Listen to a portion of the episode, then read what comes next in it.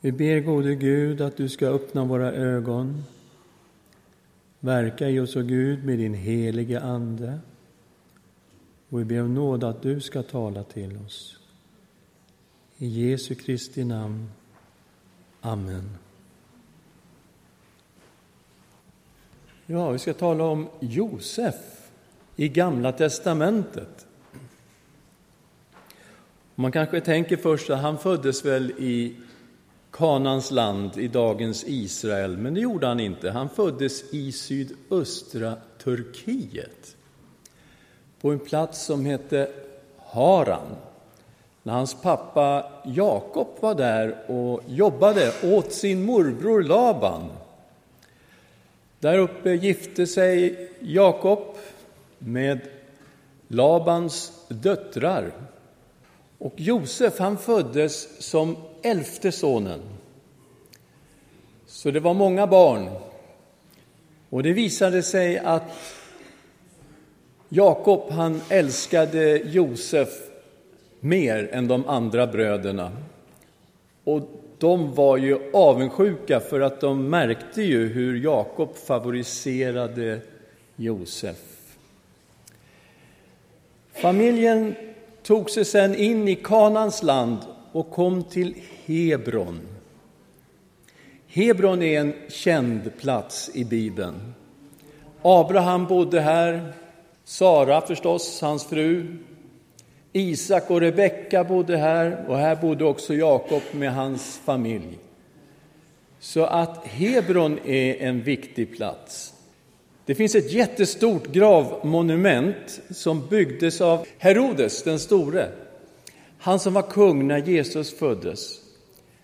Han byggde det här enorma gravmonumentet över patriarkernas gravar. Så Abraham och Sara är begravda där. Och där finns också gravarna till Isak och Rebecka och faktiskt Jakob och Lea. De är begravda här. Och den här enorma byggnaden står alltså fortfarande efter 2000 år. Och den är mycket stark, kan jag lova. Så här bodde de. Och lite ovanför Hebron så finns det väldigt gamla boplatser. Och det är här man tänker sig att de faktiskt bodde. Där finns en naturlig vattenkälla med vatten året runt. Jättegamla olivodlingar. Ni ser det här olivträdet där, det är ju urgammalt. Det är Hebron. Och där bodde alltså Jakob och här fick Josef som 17-åring drömmar. Väldigt speciella drömmar. Han eh, drömde att han och bröderna var ute på marken och de skördade. Och de samlade in kärvar. Det är man samlar in vete så skar de det här och så band de ihop det till kärvar. Josef, han berättar den här drömmen också för sina bröder. Han sa, min kärve förstår ni, den eh, reste sig upp så den stod upp så här. Och era kärvar, de stod runt omkring och de bugade sig för min kärve. Kan ni tänka er? Och ni förstår ju bröderna, de var ju redan avundsjuka på Josef, för han hade fått en väldigt speciell livklädnad av sin pappa. De andra bröderna fick ju ingenting liknande, det var bara Josef som fick den här jättefina, det var som en jalabeja, men det var deluxe alltså. Och de var ju så avundsjuka på honom, och började till och med hata honom. Sen hade han en dröm till. Han drömde att solen och månen och elva stjärnor bugade sig för honom. Och det här tyckte till och med Jakob var lite för mycket. Han var ju pappa där. Han sa, va? Ska Ja, din mamma och alla bröderna buga sig för dig? Ska du bli en härskare över oss, över hela familjen? Vad säger du? Men Jakob han la den här drömmen ändå på minnet och funderade en hel del. Vad kan detta betyda? Bröderna gav sig iväg norrut med fårjordarna. De var ju som nomader. Ni vet nomader är sådana som flyttar runt med sina jordar. Bodde nere i Hebron men drev fårjordarna där det fanns bra bete. Och bröderna, de drev sina fårjordar norrut och de sa till pappa, vi kommer att ta oss mot Tjeckien, flera mil norrut ifrån Hebron. Och eh, det gick en tid. Och Jakob börjar undra, hur går det för bröderna egentligen? Har de något problem? Så, då skickar han iväg Josef för att han skulle ta reda på hur de hade det där uppe. Och han kommer till Tjeckien, som då är dagens Nablus. Tjeckien ligger inne i Nablus faktiskt. Han träffar en man där och frågar, men eh, har ni inte sett några herdar här med stora fårjordar? Jo, sa han, men de har dragit sig norrut, de har gått mot Dotan. Jaha, så Josef han begav sig mot Dotan. Och här ser ni ju Dotan, ängarna framför Dotan och det här är Tel Dotan, där den gamla staden Dotan finns. Bröderna de såg Josef komma där med sin stiliga livklädnad på sig också. Och de sa, nu har vi chansen. Nu kan vi slå ihjäl vår bror. Vi slår ihjäl honom, slänger honom ner i en brunn och så tar vi livklädnaden och så säger vi till pappan att eh, det är något vilddjur som har överfallit honom. Nej, men eh, Ruben, han tyckte, nej men han var äldst. Ruben var äldst. Han sa, nej men gör inte det här, ni får inte döda vår lillebror på det här sättet. Ja, de tog av han livklädan i alla fall, slängde ner honom i brunnen och där låg han i botten på brunnen. Och tänk på drömmarna. Det här var inte exakt vad han hade drömt, att bröderna skulle stå där och buga sig för honom. Och där låg han i botten på en brunn.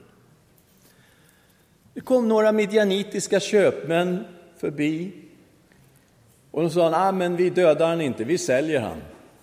De sålde han för 20 siklar silver. Sålde de sin egen bror till att bli slav. Och de var på väg ner till Egypten. Så Josef såldes som slav till Egypten. Man vet hur handelsvägarna gick. De gick igenom den här dalen bland annat. Det här är en bild tagen från Samaria och man ser dalen här framför sig. Här gick den gamla handelsvägen från norr till söder, de som skulle ner till Egypten. Så här förde de Josef till Egypten. Han kommer dit, han hamnar på någon sorts slavmarknad och han säljs till någon som hette Puttifar. Han var hovman hos farao Potifar.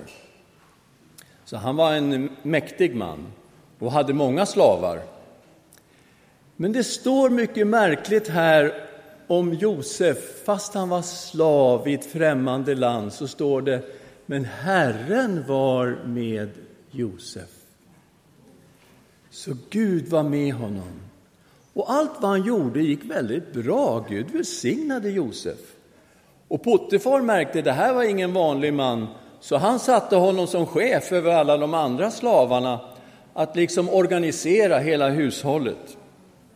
Men Potifars fru, hon tyckte han var väldigt snygg, den här nya slaven, och hon försökte förföra honom. Men Josef sa nej, jag vill inte svika Gud, jag vill inte svika Potifar, utan nej, han sa nej. Och hon försökte flera gånger.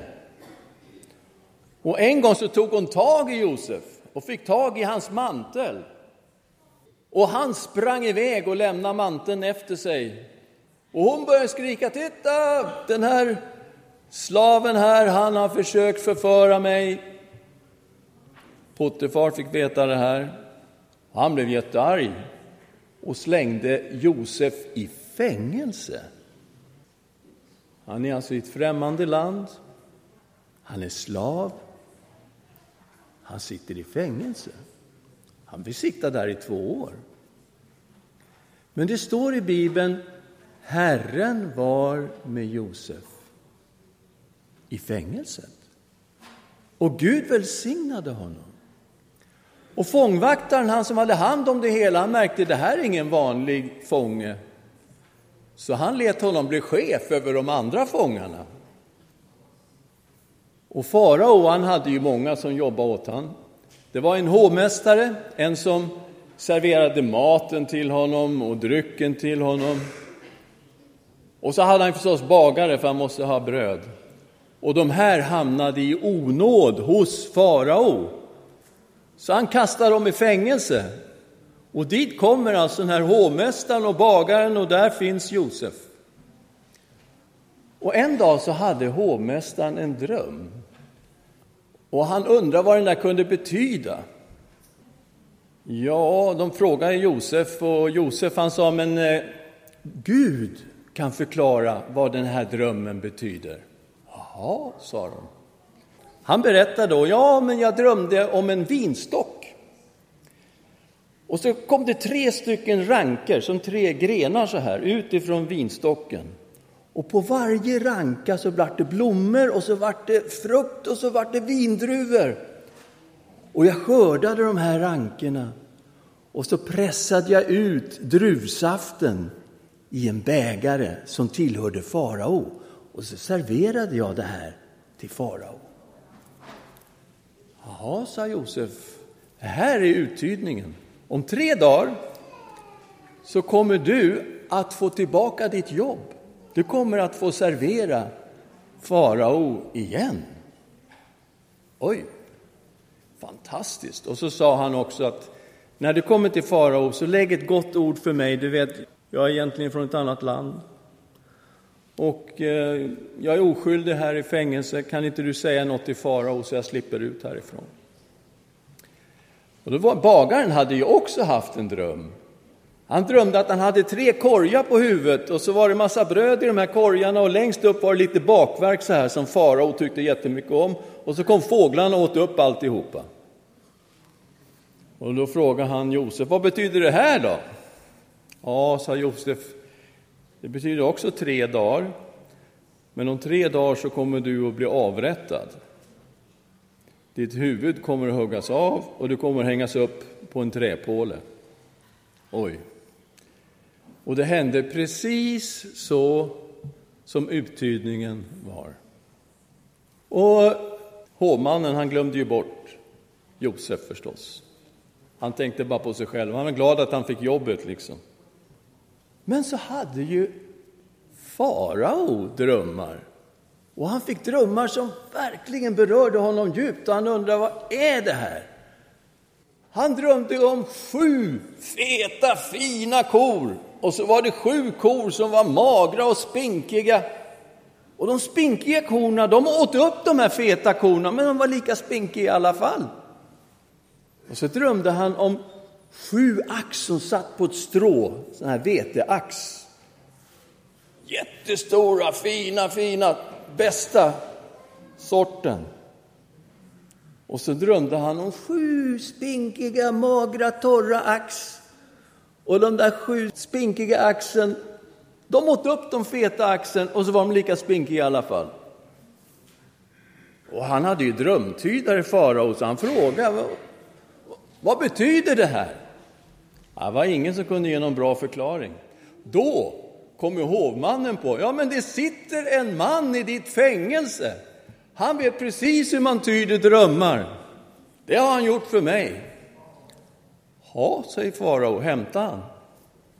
Hämtar de Josef. Och, och farao säger till Josef, kan du tyda drömmar? Nej, Gud kan. Gud vet vad det här betyder.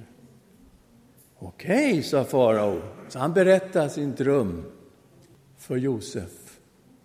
Och Josef, Han sa, ja men det här, båda de här drömmarna betyder samma sak. Jaha. Det betyder att det först ska komma sju år med rik skörd, med jättestora skördar. Och sen ska det komma sju år när det inte växer någonting, nödår, total missväxt. Det är vad drömmarna betyder. Och Josef han lade till att, ja, jag tycker du ska göra så här. Jag tycker faktiskt att du ska samla in överskottet på de här sju feta åren så att det räcker till alla de här magra åren när det inte finns någonting. Wow, vilken idé, sa farao. Jättebra! Tänk att vi har fått reda på det här. Jag sätter dig som chef över hela det här stora projektet. Du får ta hand om alltihopa. Och så gjorde han Josef till Egyptens andre man. Fick en speciell ring, en guldkedja, jättefina kläder. Han såg ut som värsta egyptiska härskaren. Och han samlade in 20 procent av överskottet. Under sju år byggde stora lador och drog in 20 procent av skörden in i ladorna. Det står att Josef var 30 år när han stod inför farao. Han fick sina drömmar när han var 17 år. Och fram till dess hade det bara gått nerför. Ingenting tydde på att de här drömmarna kunde vara sanna. Först nu, 13 år senare, börjar man förstå att det här kanske kan slå in en dag. Det är inte omöjligt. Det går sju år till. 20 år efter drömmarna. Och så kommer nödåren. Och de har ju mat ett tag, så vi får lägga på ett år till, 21 år. Maten tar slut i hela regionen, inte bara Egypten. Kanans land, där familjen bor, de har ingen mat. Men ryktet sprider sig ju. Och Jakob, han säger till sina bröder, det finns mat i Egypten. Jag skickar ner er och ni får köpa mat. Alla skickades ner utom den minsta, Benjamin. Han fick inte skickas ner till Egypten. Men de andra tio bröderna, de kommer ner till Egypten för att köpa mat. Och de kommer inför Josef, den här mäktiga egyptiern. De känner inte igen honom. Det har gått 21 år och han är klädd precis som en egyptier. Han talar till dem genom tolk. De vet inte vem det här är. Men Josef känner ju igen sina bröder. Han frågar vilka är ni? Ja, de berättar lite grann. Nej, säger Josef, ni är spioner. Ni är här för att spionera på Egyptens försvar och ta reda på vilka svagheter vi har. Det är därför ni är här. Nej, nej, nej, nej, vi är inga spioner. Och så håller han dem i tre dagar och ställer alla frågor han kan om familjen. Om pappa, om familjen, om lille Benjamin som är kvar hemma. Han får veta allting om familjen. Och sen så ska de då återvända hem, men han säger nej, men jag litar inte på er, jag tror ni är spioner. Jag håller kvar en av er, han håller kvar Simeon som gisslan och säger ni får inte tillbaks den här brorsan förrän ni kommer med lillebror. Så de går iväg, nu är de bara nio bröder. De har massor med säd i säckarna och de blir helt förskräckta när de märker att högst upp i säckarna ligger pengarna. Så de skulle köpt säden för, de har fått tillbaka alla pengar. Maten räcker ett år. Det har gått 22 år sedan drömmarna. Och Jakob säger, vi har ingen mat, nu måste ner och köpa mer säd i Egypten. Men då säger de, det går inte. Vi måste ta med oss Benjamin. Nej, nej, nej, nej, nej, ni får inte ta med Benjamin, det går inte. Jag har redan förlorat Josef, Nu har jag förlorat Simeon. Nej, jag släpper inte Benjamin, säger Jakob. Det går inte. Då säger Juda, lyssna pappa. Han kommer inte att sälja någonting till oss. Vi kommer inte få fri Simon om du inte skickar med Benjamin. Och jag lovar, jag ska ta hand om honom. Jag kommer att beskydda honom. Okej då, säger Jakob. Så där kommer de, alla bröderna ner och de har med sig lillebror Benjamin. Och Josef får träffa sin lillebror som han inte sett på 22 år. Och det är ju oerhört känslosamt för Josef det här. Men han talar fortfarande inte om att han är deras bror. Han vill testa dem och se om de har förändrats på något sätt, om de har blivit bättre människor. Så de återvänder mot Kanans land. De har med sig säckar med säd och de är ganska glada och nöjda. Simeon är med dem. Alla elva är nu där. Jättebra. Och så säger Josef till sina soldater och vakter att sätta efter dem här och stoppa dem för att han har gett order om att de ska lägga hans silverbägare i Benjamins säck. Och soldaterna kommer och säger, den som har silverbägaren som tillhör Josef, han kommer att föras tillbaks som slav. Och de hittar förstås silverbägaren hos Benjamin. Och då är det han som ska föras tillbaks till Josef i Egypten. Men här kommer testen. Alla bröderna kommer, varenda en. Och de säger, det går inte, ni kan inte ta Benjamin, det är omöjligt. Och Juda säger, jag sätter mig istället, jag blir din slav istället. Men Benjamin måste tillbaks till pappa. Pappa kommer att dö där hemma i Hebron om inte Benjamin kommer. Han måste få återvända till sin far. Och då märker Josef att bröderna faktiskt har förändrats till det bättre. Så då tar han steget och berättar för dem. Jag är Josef. Jag är eran bror som ni sålde som slav.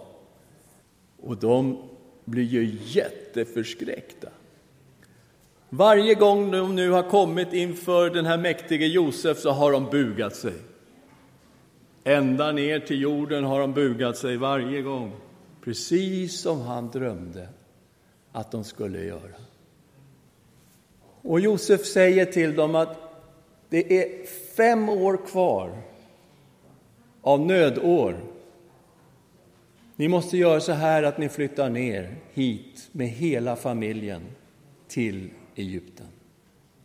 Och Jakob, han har ju svårt att tro. Alltså de kommer hem och så berättar de.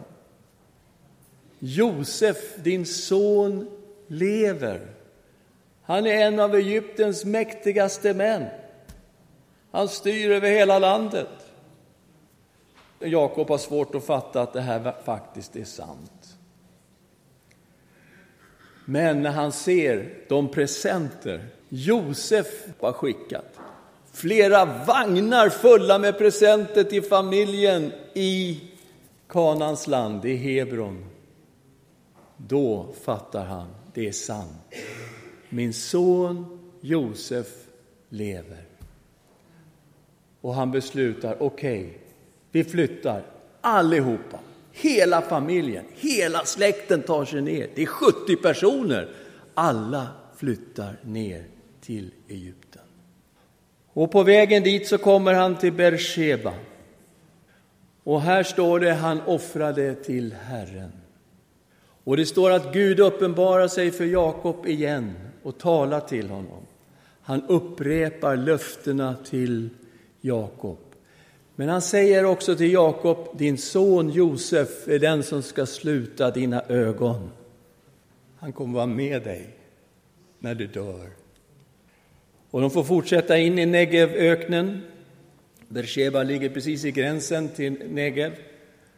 Och de går igenom den här öknen ner mot Egypten. på ett par ställen så förklarar Josef hur han ser på allting som har hänt honom.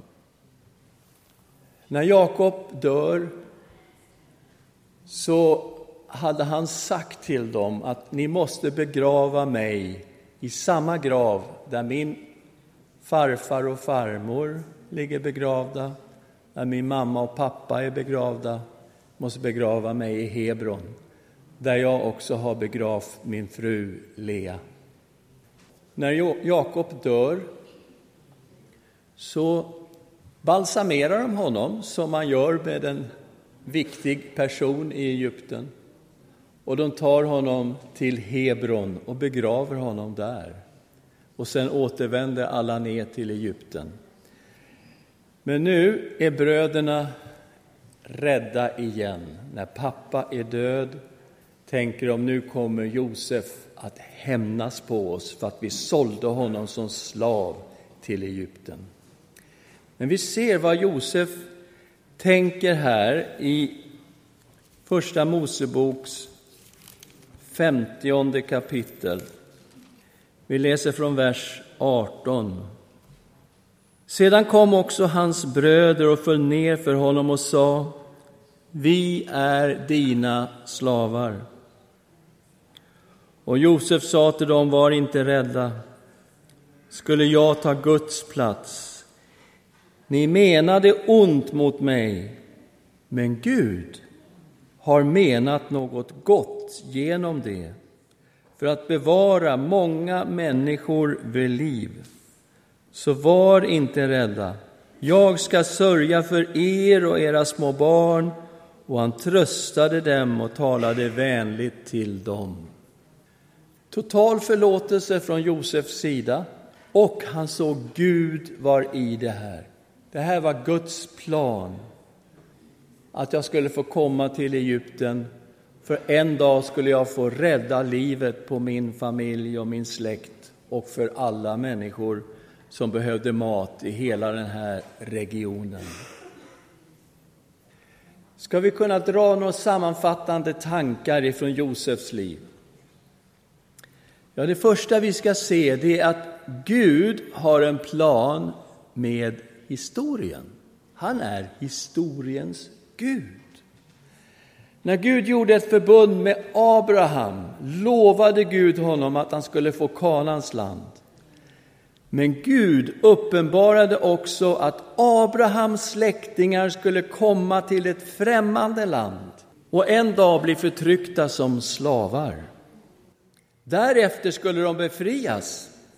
Det var den befrielse som långt senare skedde genom Mose.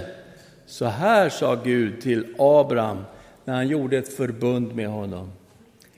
Och Herren sa till Abraham, du ska veta att dina efterkommande ska bo som främlingar i ett land som inte är deras.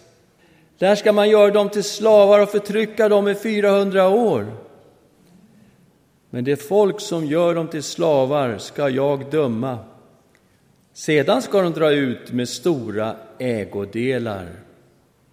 Första Mosebok 15, 13-14. Så Gud visade alltså Abraham vad som skulle ske med hans släkt i flera hundra år framåt. De skulle komma till ett främmande land. Sen skulle de bli förslavade i det här landet. Sen skulle Gud befria dem och ta dem till det land som han hade lovat Abraham, Isak och Jakob. Det här fick Abraham uppenbarat för sig. Men det innebär ju då när vi tittar på Josefs liv att drömmarna som Gud gav till Josef var en del av Guds stora plan. När han fick de här drömmarna vid 17 års ålder, vad som skulle hända med honom, så var det här en del av planen. Han skulle komma till Egypten. Han skulle upphöjas och hela familjen skulle komma och buga sig under honom och han skulle härska över dem. Det var ju en del av en mycket, mycket större plan som Gud hade. Gud är historiens Gud.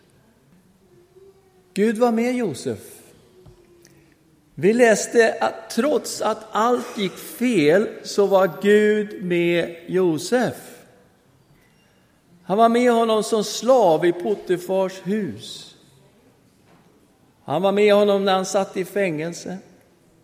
Det här innebär att Gud inte lämnar oss fast vi kanske tycker att allt rasat samman. Det Här är jätteviktigt. Allt kan gå fel. Men Gud är med oss. Han har inte lämnat oss, även när det ser mycket mörkt ut på det personliga planet.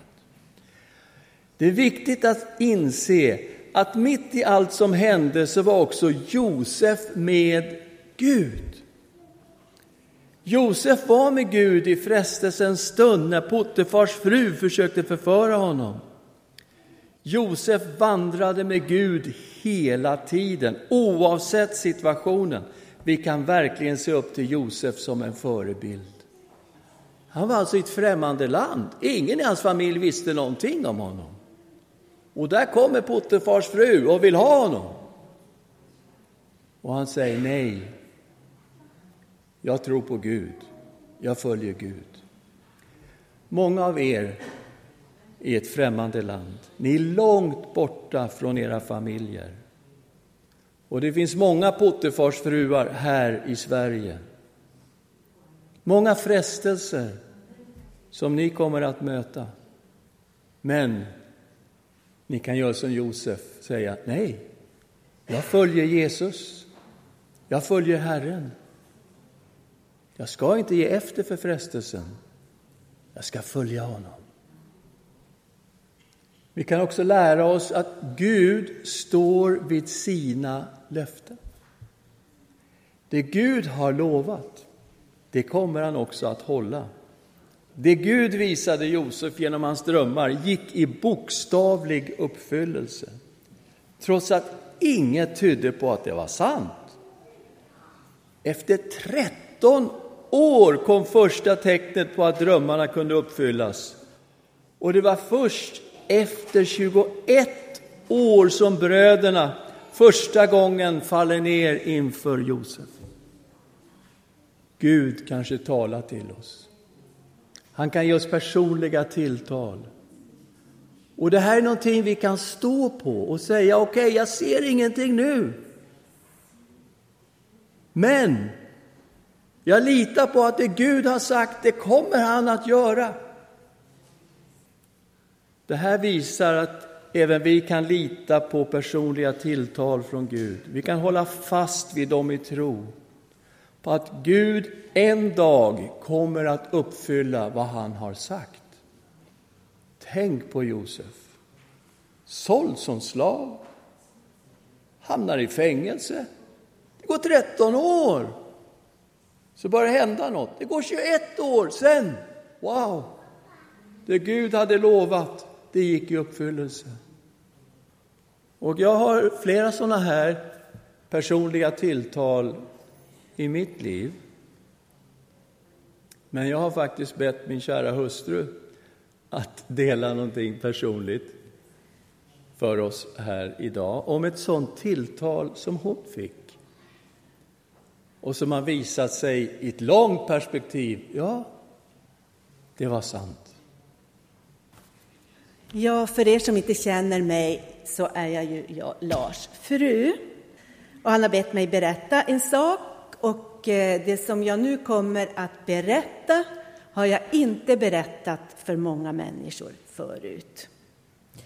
Lars och jag har ju arbetat i Egypten i 13 år. Och vi åkte dit som nygifta. Och eh, vi har fyra barn och alla våra barn är födda i Egypten. Efter 13 år i Egypten så visste vi att vi måste flytta tillbaka till Sverige. Och det var ett mycket svårt beslut. Därför att hela vår familj älskade Egypten. Det var ju där vi hade vårt hem. Och det var där våra barn hade sina vänner och så vidare. En kväll där i Egypten, efter att vi hade tagit det här beslutet att vi måste flytta tillbaka till Sverige, så låg jag och tänkte. Och det var första gången i mitt liv som jag upplevde ångest. Och jag var så orolig och jag tänkte, hur ska det gå när vi flyttar tillbaka till Sverige? Jag var orolig för hur det skulle gå för barnen. Jag var orolig för om vi skulle hitta en lägenhet att bo i. Vi hade inga möbler, för vi hade ju också nygifta och vårt hem hade varit i Egypten. Vi hade en stol som min morfar hade gjort åt oss. När jag låg där så sa jag till Gud, jag ställde Gud mot väggen. Och jag sa till Gud, Gud, nu har du chansen att visa för mig att du är en trofast Gud. Nu har du chansen att visa för mig att du är min Gud. Tack och lov så står det i Bibeln i Romarbrevet 8 att ingen ångest kan skilja oss från Jesu kärlek. Så kom vi tillbaka till Sverige i juni 1989 och eh, vi fick en bostad i Tensta. Och i augusti så skulle barnen börja sina nya skolor. De hade aldrig gått i, i skola i Sverige. Och jag tänkte, hur ska det gå för barnen? Då fick jag en natt fick jag en dröm som jag upplevde senare att den kom ifrån Gud. Jag drömde att jag stod utanför vårt hus i Tensta och så kom det en stark röst ifrån himlen som sa Jag ska vara med er på samma sätt som jag varit med er i Egypten. Men frågan var, vad skulle jag göra nu då? Jag måste hitta ett arbete, men jag ville så gärna studera. Jag älskar att studera och jag ville så gärna fortsätta mina studier. Men att både studera och arbeta, det visste jag, det skulle inte gå. Därför att Lars, han skulle börja jobba som pastor i Rinkeby. Och vi skulle tillsammans hjälpas åt, några stycken, att, att starta en församling i Rinkeby. Och att starta en församling, det är hårt arbete. Och jag visste att Lars skulle behöva mitt stöd i familjen och mitt stöd i församlingsarbetet. Men det här blev en kamp för mig, för jag ville så mycket studera. Men jag visste att det skulle inte vara praktiskt möjligt. Men en morgon så överlämnade jag allt till Gud. Och jag sa till honom, du vet hur mycket jag vill studera, men led oss så att vi tar rätt beslut. För det är dig som vi vill följa. Samma dag tog jag tunnelbanan för att jag skulle hämta en väska som en av våra döttrar hade glömt. Och jag åkte naturligtvis fel, för att jag tänker ofta på andra grejer. Så jag tog fel tunnelbana och så var jag tvungen att sitta och vänta på en annan, att en annan tunnelbana skulle komma. Och när jag satt där på bänken på tunnelbaneperrongen så kom det ju många människor och gick förbi. Men jag lade märke till en gammal kvinna och det lyste ifrån hennes ansikte. Och så kom hon och så satte hon sig ner bredvid mig. Och så säger hon, sätt Gud först, sen familjen och sen församlingen. Om du gör det, om du gör så, kommer du aldrig att ångra det. Så jag tittade på kvinnan, jag hade aldrig träffat henne förut och jag sa, är du troende kristen? Ja, sa hon. Så jag sa, jag är också troende kristen. Ja, jag vet det, sa hon. Och så kom hennes tåg och hon steg av tåget och försvann. Men genom den händelsen så förstod jag att jag inte skulle studera. Och Gud öppnade ett, eh, en dörr för mig att börja arbeta som lärare i Tensta och Rinkeby. Nu är det 30 år sedan det här hände. Och jag kan se tillbaka på mitt liv. Har Gud varit trofast? Har Gud varit trofast mot oss? Svaret är ja. Han har varit trofast alla dagar. Både när livet har varit lätt och när livet har varit svårt. Allt är nåd. Tack Maggan. Ska vi be tillsammans? Herre, vi tackar dig för att du är trofast. För att du står vid ditt ord. Du har dina planer och du är den som verkar också i historien. Tack Herre att du var med Josef fast han var slav, fast han satt i fängelse. Men du var med honom. Tack Herre att du är med oss i livets alla omständigheter. Men tack att det också är så underbart att Josef var med dig, att han vandrade med dig. Herre, vi vill på nytt överlåta våra liv i din hand och vandra tillsammans med dig. I Jesu Kristi namn. Amen.